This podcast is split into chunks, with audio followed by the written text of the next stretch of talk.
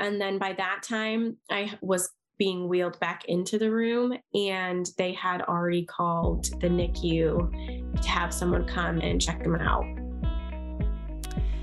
Hello, friends. You're listening to The Rare Life. I'm your host, Madeline Cheney. Today, I have for you the very first official episode of season six Chelsea's story. Chelsea has two sons, Jace, who is six years old, and Emmerson, who is two years old. And they were both born with the same airway issues due to several rare conditions that has necessitated many intense surgeries. In this episode, Chelsea walks us through what it was like when Jace was born, struggling to breathe, to be discharged from the NICU only to be readmitted a few days later via the emergency room, and we also chat about the really scary and intense decisions that we have to make as parents based off of usually very little information of a rare diagnosis. And we also chat about what it was like for her to give birth to her second son, uh, Emmerson, and to realize that the medical condition must be inherited because he too was dealing with the same thing. Emmerson um, has been tube fed for his whole life because of his airway malformations. And, you know, as many of you know, my son Kimball was tube fed for the first year of life. And I don't think I'll ever forget. It was so intimidating, and I felt so overwhelmed at the idea of having to replicate what he was showing us at home by ourselves. And I know that's the case for a lot of you who had a child with a feeding tube, you know, bringing them home from the hospital. I had no idea that other brands of feeding pumps existed, let alone that we had some kind of say over what kind of pump we were given. Now I know that oftentimes insurance will cover a variety of pump brands, but that hospitals issue the brand that they contract with by default. And that is something that Moog Medical, the creator of the Infinity feeding pump, wants you to be aware of because so many of us don't understand that we have choices when it comes to feeding pumps for our children. They also want their current users, which I know are many of you, to know that they have a phone helpline that is staffed by trained medical professionals that are ready to troubleshoot the issues that can and do come up. And they know as well as anyone that emergencies and concerns are not confined to a nine to five schedule, which is why the helpline is available 24 7. This is a resource that I suspect is underused or not even known about by everyone who uses their pumps. And so, you know, this is a little PSA um, in case you aren't aware of that, that you can start utilizing that helpline because heaven knows there's such a steep learning curve with having a child with a feeding tube. And as the top executives of Moog told me emphatically, we just want to make life easier. Amen. I love that. and lastly, and most importantly, Moog Medical wants you to know that they care about us. Uh, they care about families affected by medical complexities and disability. They really do. We had the honor of meeting with their top executives and prep for our partnership. And let me tell you, I was so impressed with the heart behind their company. I think often we think of these medical companies as sterile and maybe robotic, but there are real humans behind it that really, really do care about us when selecting sponsors for the podcast, I'm really choosy about it because I'm really protective of you. And I make it a point to only partner with brands and companies that truly care about the community. And Moog is just a great example of that. So, a huge shout out to them for sponsoring this episode. So, a little bit more about Chelsea and her family. The family of four has recently relocated uh, to Tennessee from Rhode Island in order to gain better medical care for her sons, which I think we all understand better than most people do. Before becoming a full time medical mama to her two sons, Chelsea was a school teacher for toddlers and preschoolers. Chelsea is a lover of her family and of dancing, which, if you follow her on Instagram at This Elegant Life, you know she makes the best dancing reels for medical mamas. So go follow her if you haven't yet. There's a link in the bio for that. All right, let's dive in. Hi, Chelsea. Welcome to the show. Hi, thanks for having me. Yeah, I'm really excited to chat. I think it's such an interesting dynamic to have both the boys with similar, you know, medical complications and starting with Jace. Can you like start, I don't know, I guess right after he was born and when you first started noticing anything was going on medically, just like what that was like for you and, you know, I guess a play by play on that. Yeah. So I actually wanted to have my first delivery without medication. And so I went into what's called the ABC room. And so um, I didn't have anything hooked up to me so that I could be able to have him on my chest and have that moment that I feel like every mom really desires when they give birth, especially mm. to their mm. first. And there was a weird thing that happened. So his, his cord was very short like the size of my husband's hand short. It was very, very wow. short, and they could not put him on my chest. Um, and so I had asked to delay clamping for the cord, and they immediately said, like, Chelsea, we can't do that. Like, it's so short, I can't, I can't put him on you. And so I remember him after delivery, he was actually on the bed near my legs and he was just blue um, like mm. grayish blue, and they were like vigorously rubbing him, and he hadn't cried yet. And I remember asking, like, "Is he okay?" And they were like, "Oh yeah, just take some time." And it was taking too long for me, you know. Like yeah. I'm, I'm, no professional or medical professional, but I was like, mm, something just doesn't mm, seem right yeah. here. And he let finally he let out this the weakest cry. Like it was barely even anything. And everyone, you know, all the nurses were like, woohoo, you know, all excited. And I'm like, okay, that didn't really seem like a scream cry that you hear. I mean, in you've probably been there, but like you have babies and then you hear all of the other people having babies and the babies are screaming, you know, and you're like, oh, I heard a baby just be born or whatever.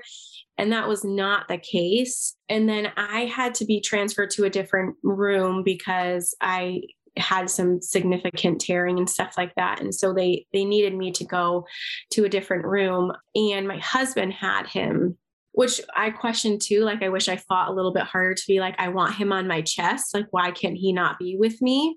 And I was away from him for 53 minutes. I remember looking at the clock because I wanted him on my chest and I felt like I didn't have that time with him. And so my husband had him and he said to me, like, I asked them five plus times, like something just didn't seem right. Like every time he breathed in, like his whole body was shaking and he was so squeaky. And like we associate it with like a a dog squeaky toy. Like that's exactly what it sounded wow. like. And he's like, I kept asking the nurse, like, what is wrong here? Like, is this, is this okay? Like, is this okay? And she just kept putting it off, like, yeah, sometimes they have mucus in their lungs and they're just trying to clear it out. Like, this is normal, all this stuff.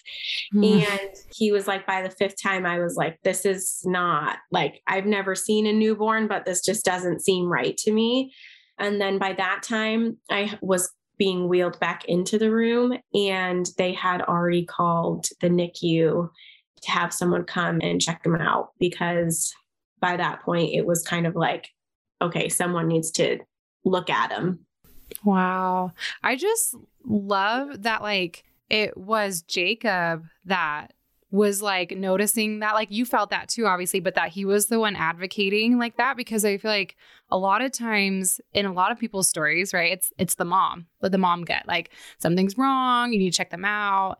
And i think that's really tender and really awesome to picture him noticing that and feeling that even though the nurse maybe thought it was okay or just was reassuring but like that he took that initiative and was like no something's wrong and especially where you couldn't be there. So I just, I don't know, I really love that.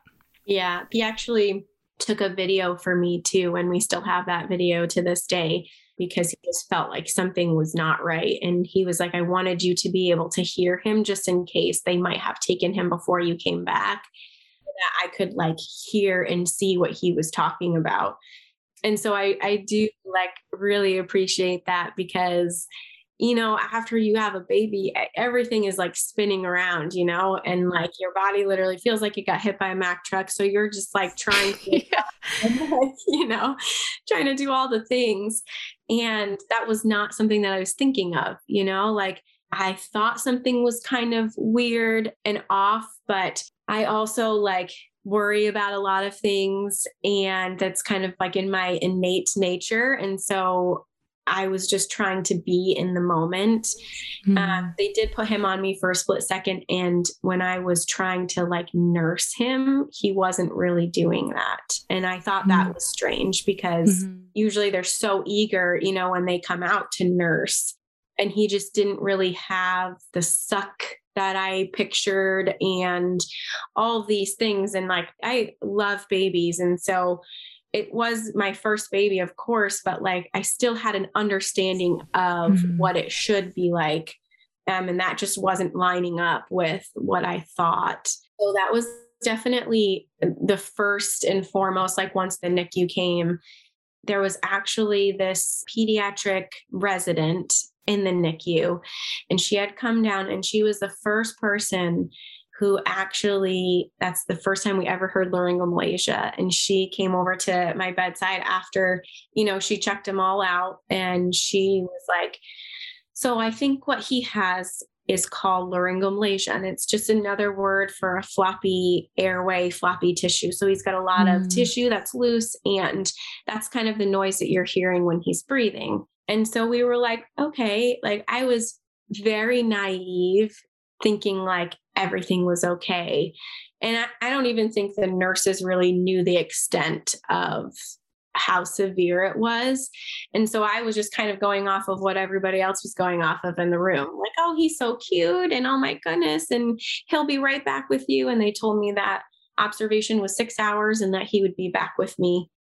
And that was that kind of thing. And so we were like excited, but then at the same time, I, I was sad because I missed a lot. My parents were there and they had come in and like they both got to see him for a very short period of time and then that was it, you know, and then they mm. took him mm. away. And so I was sitting babyless, you know, in my room that I had just delivered in. And it was just my husband and I. And I felt like, okay, this is not what's supposed to happen. like, yeah. Like a lot of unmet expectations. Yeah, totally. And it was more of like, I can't believe that this is happening. And I think more of that naive kind of went out the window while I was sitting there going like, okay, like when is six hours going to be over? Because they told me six hours I, I would be able to have him back and then that's what kind of uh, this part of the story i actually don't share a whole lot but he was in the nicu for uh, two days and they looked at everything and said that he was okay that he was going to just you know have a little bit trouble breathing. He's just going to sound really noisy.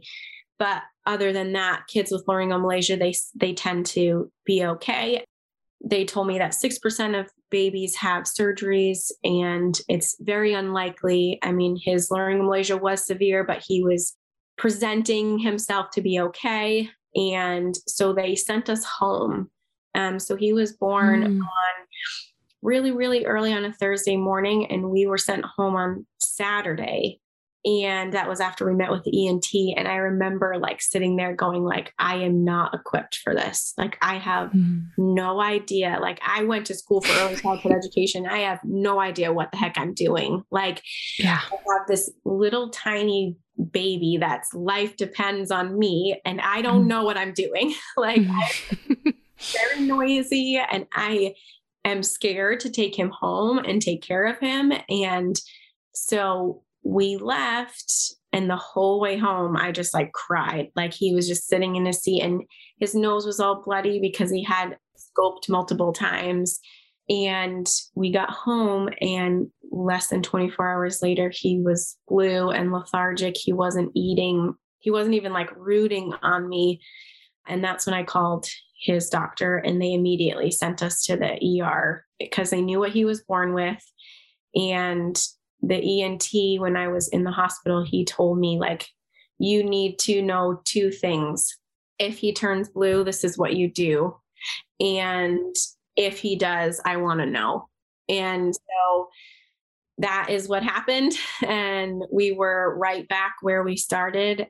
They essentially don't take dirty babies. Once you leave the NICU, you're considered a dirty baby, which is a strange term, but it means you've been outside of the walls of the NICU. And so they usually do not let you come back in. But because he was three days old and he had severe tracheal tug and um, severe retractions. And so they immediately called a NICU and was like, Hey, we have this three day old baby and he's like really struggling and his oxygen is not staying up. And when we went in there, his oxygen was like in between the 70s and 80s without him eating. Wow. And at that point, he was starving because he hadn't eaten in hours and he was just trying to survive, really. And so I told them, like, he's choking and sputtering and turning blue every time I try to nurse him. I think he's like drowning. Like, I really, it sounds like he's like drowning. And so they were like, okay, let's see how he eats. And I put him on and I nursed him for like a second. And they were like, that's all we need to see. And they took him back to the NICU where we spent another 24 days.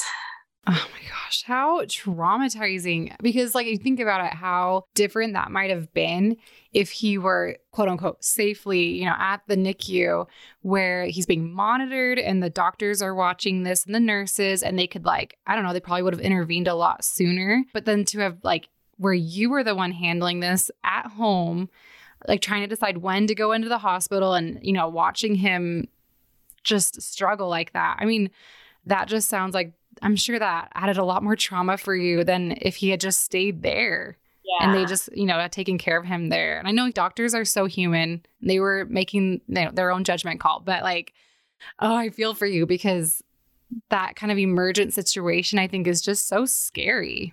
Mm-hmm. It was definitely, I think that was like my huge breaking point, and for my husband as well. Like, it was just kind of just an overwhelming sense of like, okay, this is really serious and clearly like we're missing something. Like they're missing something here. And um, this is way bigger than than what I really expected or thought. And that's yeah. kind of when things started to get like more serious, where like this is not just, oh, he's gonna be a little noisy baby and be okay. Times got a little bit harder, like as as soon as they took us back to the NICU, uh, we saw the ENT that we had saw two days before we left, and he said, "Remember, I told you, you know, six percent of kids have surgery, and that you didn't fall in that six percent." Um, and he's like, "Well, now you're falling in that six percent." And I really think that it's important that he have the surgery to open up his airway and kind of help him to be able to eat and breathe at the same time. Because right now, his body is in fight or flight and he's going to take breathing over eating. And so we had to decide right then and there. And my first question to the doctor was, okay, so have you ever done this type of surgery on a two week old? Because at the time we met with him and and Jace was one week old by the time we were having the discussion of surgery. And I needed to know what what how how many times have you done this and how many times have you on my little tiny baby like you know and he was seven pounds 13 ounces when he was born and now he was six 10 6 8 he was so tiny because he was just working so hard to breathe. And he was honest and said i've never done the surgery on a two week old but i have done plenty in six week olds and their airway is somewhat similar from two weeks to six weeks. So that was mm-hmm. all the information that I had to like go on and say like yes or no, we're going to do the surgery or we're not going to do the surgery. And of course, like as a parent, you're trying to make the best decision but we're in a whirlwind. We just had this baby, and now we're making a decision on an airway surgery, which is a huge surgery. And people don't really realize that because you don't see scars on the outside, everything is on the inside. And so we just kind of had to pray and believe that like this was the decision that we were making and that it was going to be the right one for him. And we had a slew of people telling us otherwise. We should go to this doctor and we should do this and we should really seek a second opinion and all this stuff. Meanwhile like no one knew and had heard of laryngomalacia and this was the first time we had heard it too and 6 years ago there really wasn't a whole lot of information on laryngomalacia now there's there seems to be more thanks to social media and all of that stuff. But there was not. And we were grasping at straws and, and trying to pull what we kind of thought out of Google. And it wasn't maybe the best decision. oh, it's so scary. I mean, like with these rare diagnoses, because Kimball has a few of those too, where like, yes, his overall syndrome is rare, but also his birth defects are rare too. And it's like, okay, this like super experienced surgeon or you know, the specialist is guessing, you know, what is best. And you know, to trust their guess and your own guess is really scary. But at the same time, I feel like I don't know if you feel this too, but I feel like as time has gone on and stuff, I've gotten like more used to that. Like, oh, he's guessing that. Yeah, that sounds about right too. Yeah, let's go for it. You know, like not that you don't value their life any, you know, as much as you used to, but I think you just kind of like learn to accept at some degree the fact that this is uncharted territory in a lot of ways and you're, you're going to do the best you can and they're doing the best they can and mm. hopefully everything works out, right? Like that's kind of just, I don't know, I feel like a lot of these rare diagnoses, you just have to kind of get used to that, which is so scary. But yeah, and the not knowing, you know, I mm-hmm. really appreciate like our new doctors in Tennessee. The one thing that the ENT or in our initial like meet and greet kind of with him was he said there is not enough information on laryngomalacia and genetics that we know of. And so making decisions based on you know what your boys have is very difficult because it's there's not enough. The geneticist's broad spectrum of laryngomalacia and floppy tissue and tracheomalacia and all of that, he's like, there's such little information. And to them not all of it makes sense because sometimes it's connected to, to certain diagnoses and then sometimes it's not. Or you know some other kids might have some rare uh, disease or they don't. Or they have you know down syndrome and sometimes kids with down syndrome have laryngomalacia but you know that, that it's not associated with just laryngomalacia and tracheomalacia and essentially like malacias and so it's it's a hard thing and hearing that sometimes from the doctor is like okay like like no you need to know everything. Yeah, just tell want, me what to do. Yeah exactly. I want you to tell me what to do and i want mm-hmm. you to tell me that you have a diagnosis and that you know the right answers and all the stuff but i think through that without having a diagnosis specifically is like it kind of makes you a little bit stronger as a parent when you're going through it because yes you have to put somewhat of your faith in in doctors and yourself you know to know that you're making the right decisions as you know individuals for your kids. But also i think it just makes you a little bit stronger to know that like it's okay to not have like an actual diagnosis or an answer because so much in life like sometimes we don't have answers to things and that's that's beyond diagnosis. And we have to kind of like sit there and be okay with that. And i think knowing that and kind of coming to terms with that makes life a little bit more easier. Um, and i'm not saying that a diagnosis is easy by any means. And you know, we have two kids with the same diagnosis. So, like, that is hard in itself. You know, our first child was like, okay, this might be a fluke thing, and we're just gonna, you know, roll with the punches and, mm-hmm. and, kind of figure out what we need to do. And then our second was kind of like a gut punch because we weren't expecting it. Were we were prepared? Yeah, I guess I would say I was more prepared, but I wasn't necessarily expecting that to happen. But then again, I think we come into the like, if we can do this and get through this, it only makes us stronger on the other side to then go through what we need to get through when another drama or something happens. Yeah, absolutely. And do you mind? Let's jump right into that. So when when Emmerson was born, right? Like you said, with the same medical issues as Jace, but unexpectedly so, right? You didn't know that this was going to be something that your second child would have also. How how did that feel? Like what was that like adjusting to that reality that you found yourself with? That one I think was a little bit harder. So my first I I felt like I was kind of being taken away the opportunity of like being a first time mom and having all of those firsts. And then the second time around, I felt like the decision of having more kids was like already being made for me.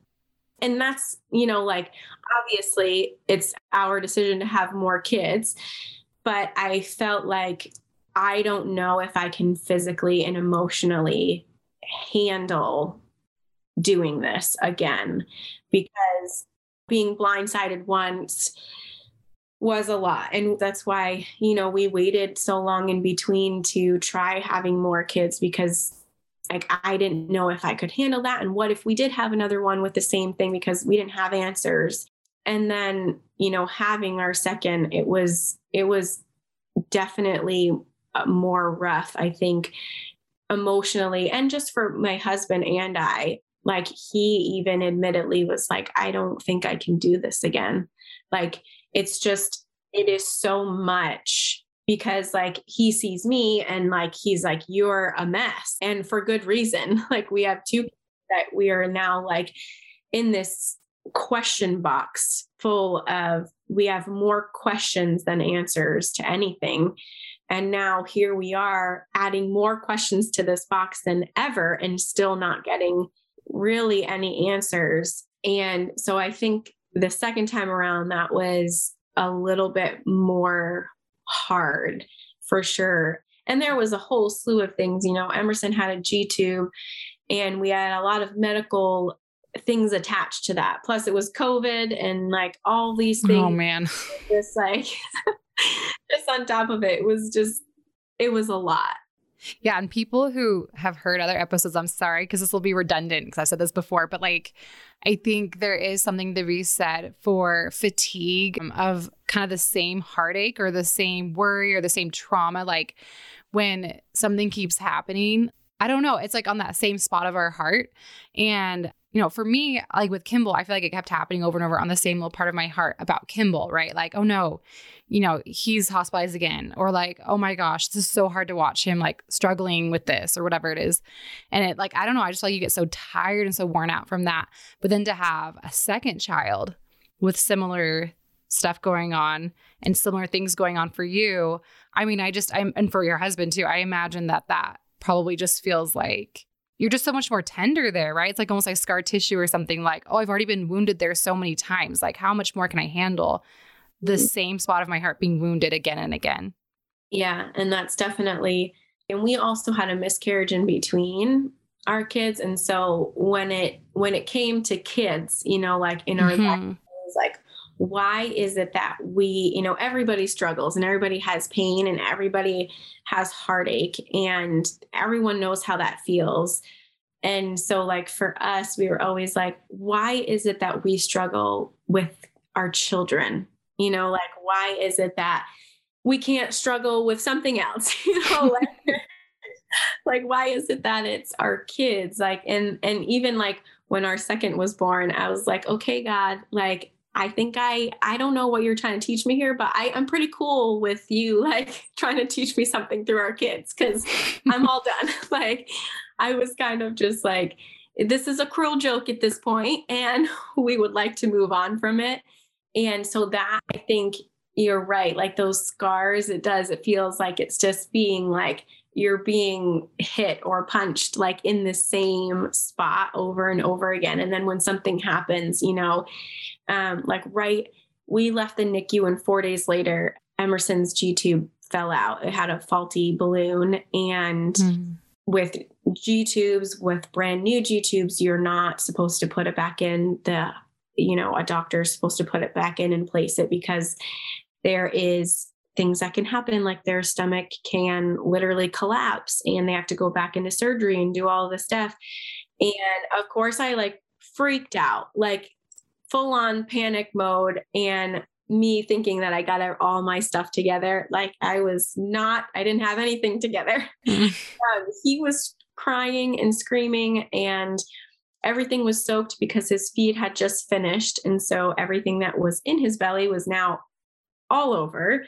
And his G tube was like sitting in the side of his pajamas. And I just panicked. And it's like all of that, all of those little things that now we laugh at, you know, because Jace would always, he'll always remind me and be like, Mom, remember that time that I was like, uh oh, because he was like, Jace was standing right there and he's like, oh, that's not good. I'm like, no, it's not, you know, and the trauma of having to bring him back again, you know, he was just turned a month old and he had multiple trips to the ER and just all of these things that you know you you don't necessarily think of and in the moment you just get through it you know you're dealing with the situation at hand. But then after, you're like, oh my gosh, I cannot believe what just happened, or I cannot believe we're in this position again. I always say that surgeries are one of the easiest things now going through it because you have time to prepare. Mm-hmm. And they're not, I, I shouldn't say they're the easiest because they are not. And I always get like so anxious and my kids going under and all that stuff. But when there's trauma that you cannot prepare for, that is, I think, the worst thing versus mm-hmm. having something that is scheduled and prepared and I can write and think about it and pray through it and all the things that I have the time to do versus when there's trauma, there is no time. You are thinking and you are just like actively moving and getting through it. And those things can really like sucker punch you because those are the things that will play over and over as a medical parent, just because those unknowns happen way too often than most people really realize. Yeah, I think like a lot of it too is like you mentioned this, but it's like all the stuff that's happened before it too all kind of like it's not like you're not just dealing with the failed g tube like you're dealing with like all of it is like i feel like it all kind of floods back into your mind like you said like oh and and this has happened and this has happened and, now here we are again. It's the again right? The again that makes it so much more intense than just it's not just an isolated hospital trip it's all of it in your previous child too i'm sure like all of it just all of it combined because we're humans like we're not robots right? This is all it's all connected and so uh, trauma. Here i feel like if we were robots because then it would just be like you know it would be easier to get through it. But our our oldest that was kind of similar. So like he had his first surgery at two weeks old and then we were told it's okay. They usually have one surgery and done. Like they have one supraglottoplasty surgery and then they tend to, you know, start doing better. And we're like, okay. And then come four months old, he's still turning blue and having difficulty with even gaining weight. I mean, he was so tiny and his coloring was so off. And then we were back in the ENT's office and he's like, okay, we really need to consider going in and doing a second supraglottoplasty on him. And I was like, what? Like, hmm. happen with our odds here? Like, all they're just thrown out the window. Like, we are just, if you're going to tell me that it is rare for X, Y, and Z, it is going to happen to us at this point because it's just like everything that that happens to. And so we went in there and he was scheduled for surgery the next week. Um, he had his second supraglottoplasty, which was even more intense. That one, they took out a lot of tissue. And then we went and saw a second opinion because his ENT was just telling us, like, well, we don't really know what's going on. Like, usually they're better, you know, by two years old, they're better and they're, you know, you would never know that they had laryngomalacia. And here we are. He was over two and he was still very noisy. He was still very stridorous. He was still on failure to thrive because he just, everything he ate, he would burn off. And so his body was working so hard to breathe that he couldn't really sustain anything that he was eating. And the kid would eat all the time. I was exhausted from trying to feed him.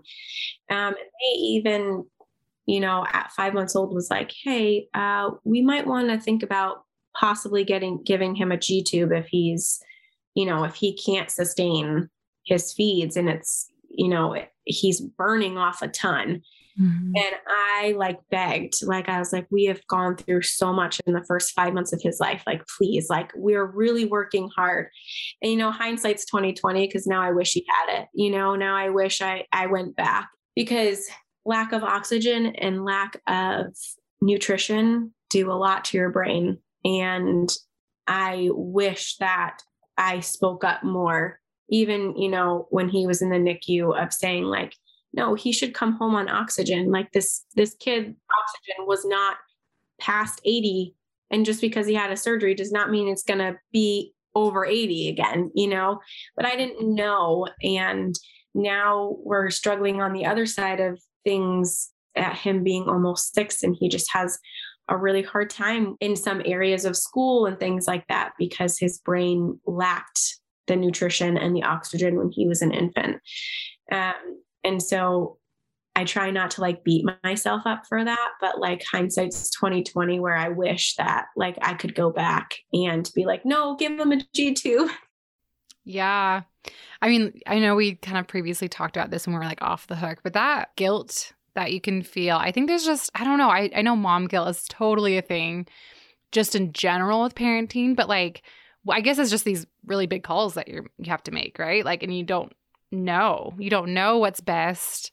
And, you know, again, the doctors don't always know either. And so ah, that that responsibility that we feel to make the right choices and the right calls and then like you're talking about like the guilt when you realize, "Oh dang, I should have done this other thing." I think ugh, it's the worst. And I guess so like as a wrap-up question, what would you like to say to a listener who may be sitting here being like, oh, yeah, I totally feel you on that. I feel so guilty about XYZ. too, because I should have done this instead of that. And I know better now. What would you like to leave with that that listener?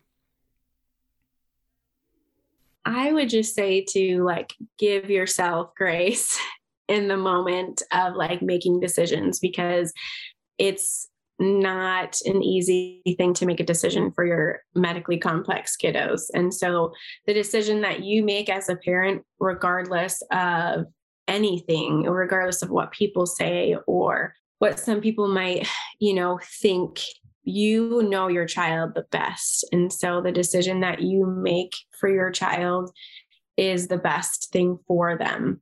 And there is something to be said about mom gut and mom intuition. And so, you know, when you start to beat yourself up over things, it's that that grace that you really need to take for yourself. Um, I think sometimes as medical parents, we tend to give more grace to others than we give to ourselves. And sometimes we're even guilty of giving more grace to doctors than ourselves. And we are with them way more than anyone. And so I think just allowing yourself that space and that time to be kind of frustrated with maybe the decisions that you've made that you're like, oh, shoot, I wish I didn't do that. And to give yourself so much grace and patience when making those because truthfully we're all just we're all trying to make the best decisions with what little information that we have and no one can tell you you're not doing a good job or you've made this bad choice and so now you have to deal with it. Like that is not something that would ever feel good to sit in as a parent. And i think we beat ourselves up enough honestly on the day-to-day things that allowing ourselves to just have that moment of you know what? I did do a good job. And I'm so thankful that I did and that I had the courage to say, yeah, this is what we're going to do. And no, I don't want to do that, or vice versa. And so I think honestly, that would be the biggest thing just to give yourself grace and love because we're all trying to make the best decisions for our kids. Mm-hmm. Yeah, I really like that. And like, recognizing how difficult the situation is and like well you did it. You made a call even if like you regret it now or you know whatever because you like know better because you know hindsight is 2020 but like you still stepped up to the challenge to to research it and to you know really consider it and to make the call. Like that was a difficult call to make. Um yeah i really like that. Well thank you so much chelsea. I'm so excited to share this conversation and it's so relatable all the stuff you talked about is so relatable so thank you so much you can find adorable photos of Chelsea and her gorgeous family on the website, therarelifepodcast.com, or by following her on Instagram at This Elegant Life. I'll put info to follow each of us on social media in the show notes. Join us next week for Chelsea's special topic episode all about the sometimes difficult dynamics of our relationship with our extended family when they have never experienced disability before our children come along. It's something I think that most of us can relate with, and I hope you join us. See you then.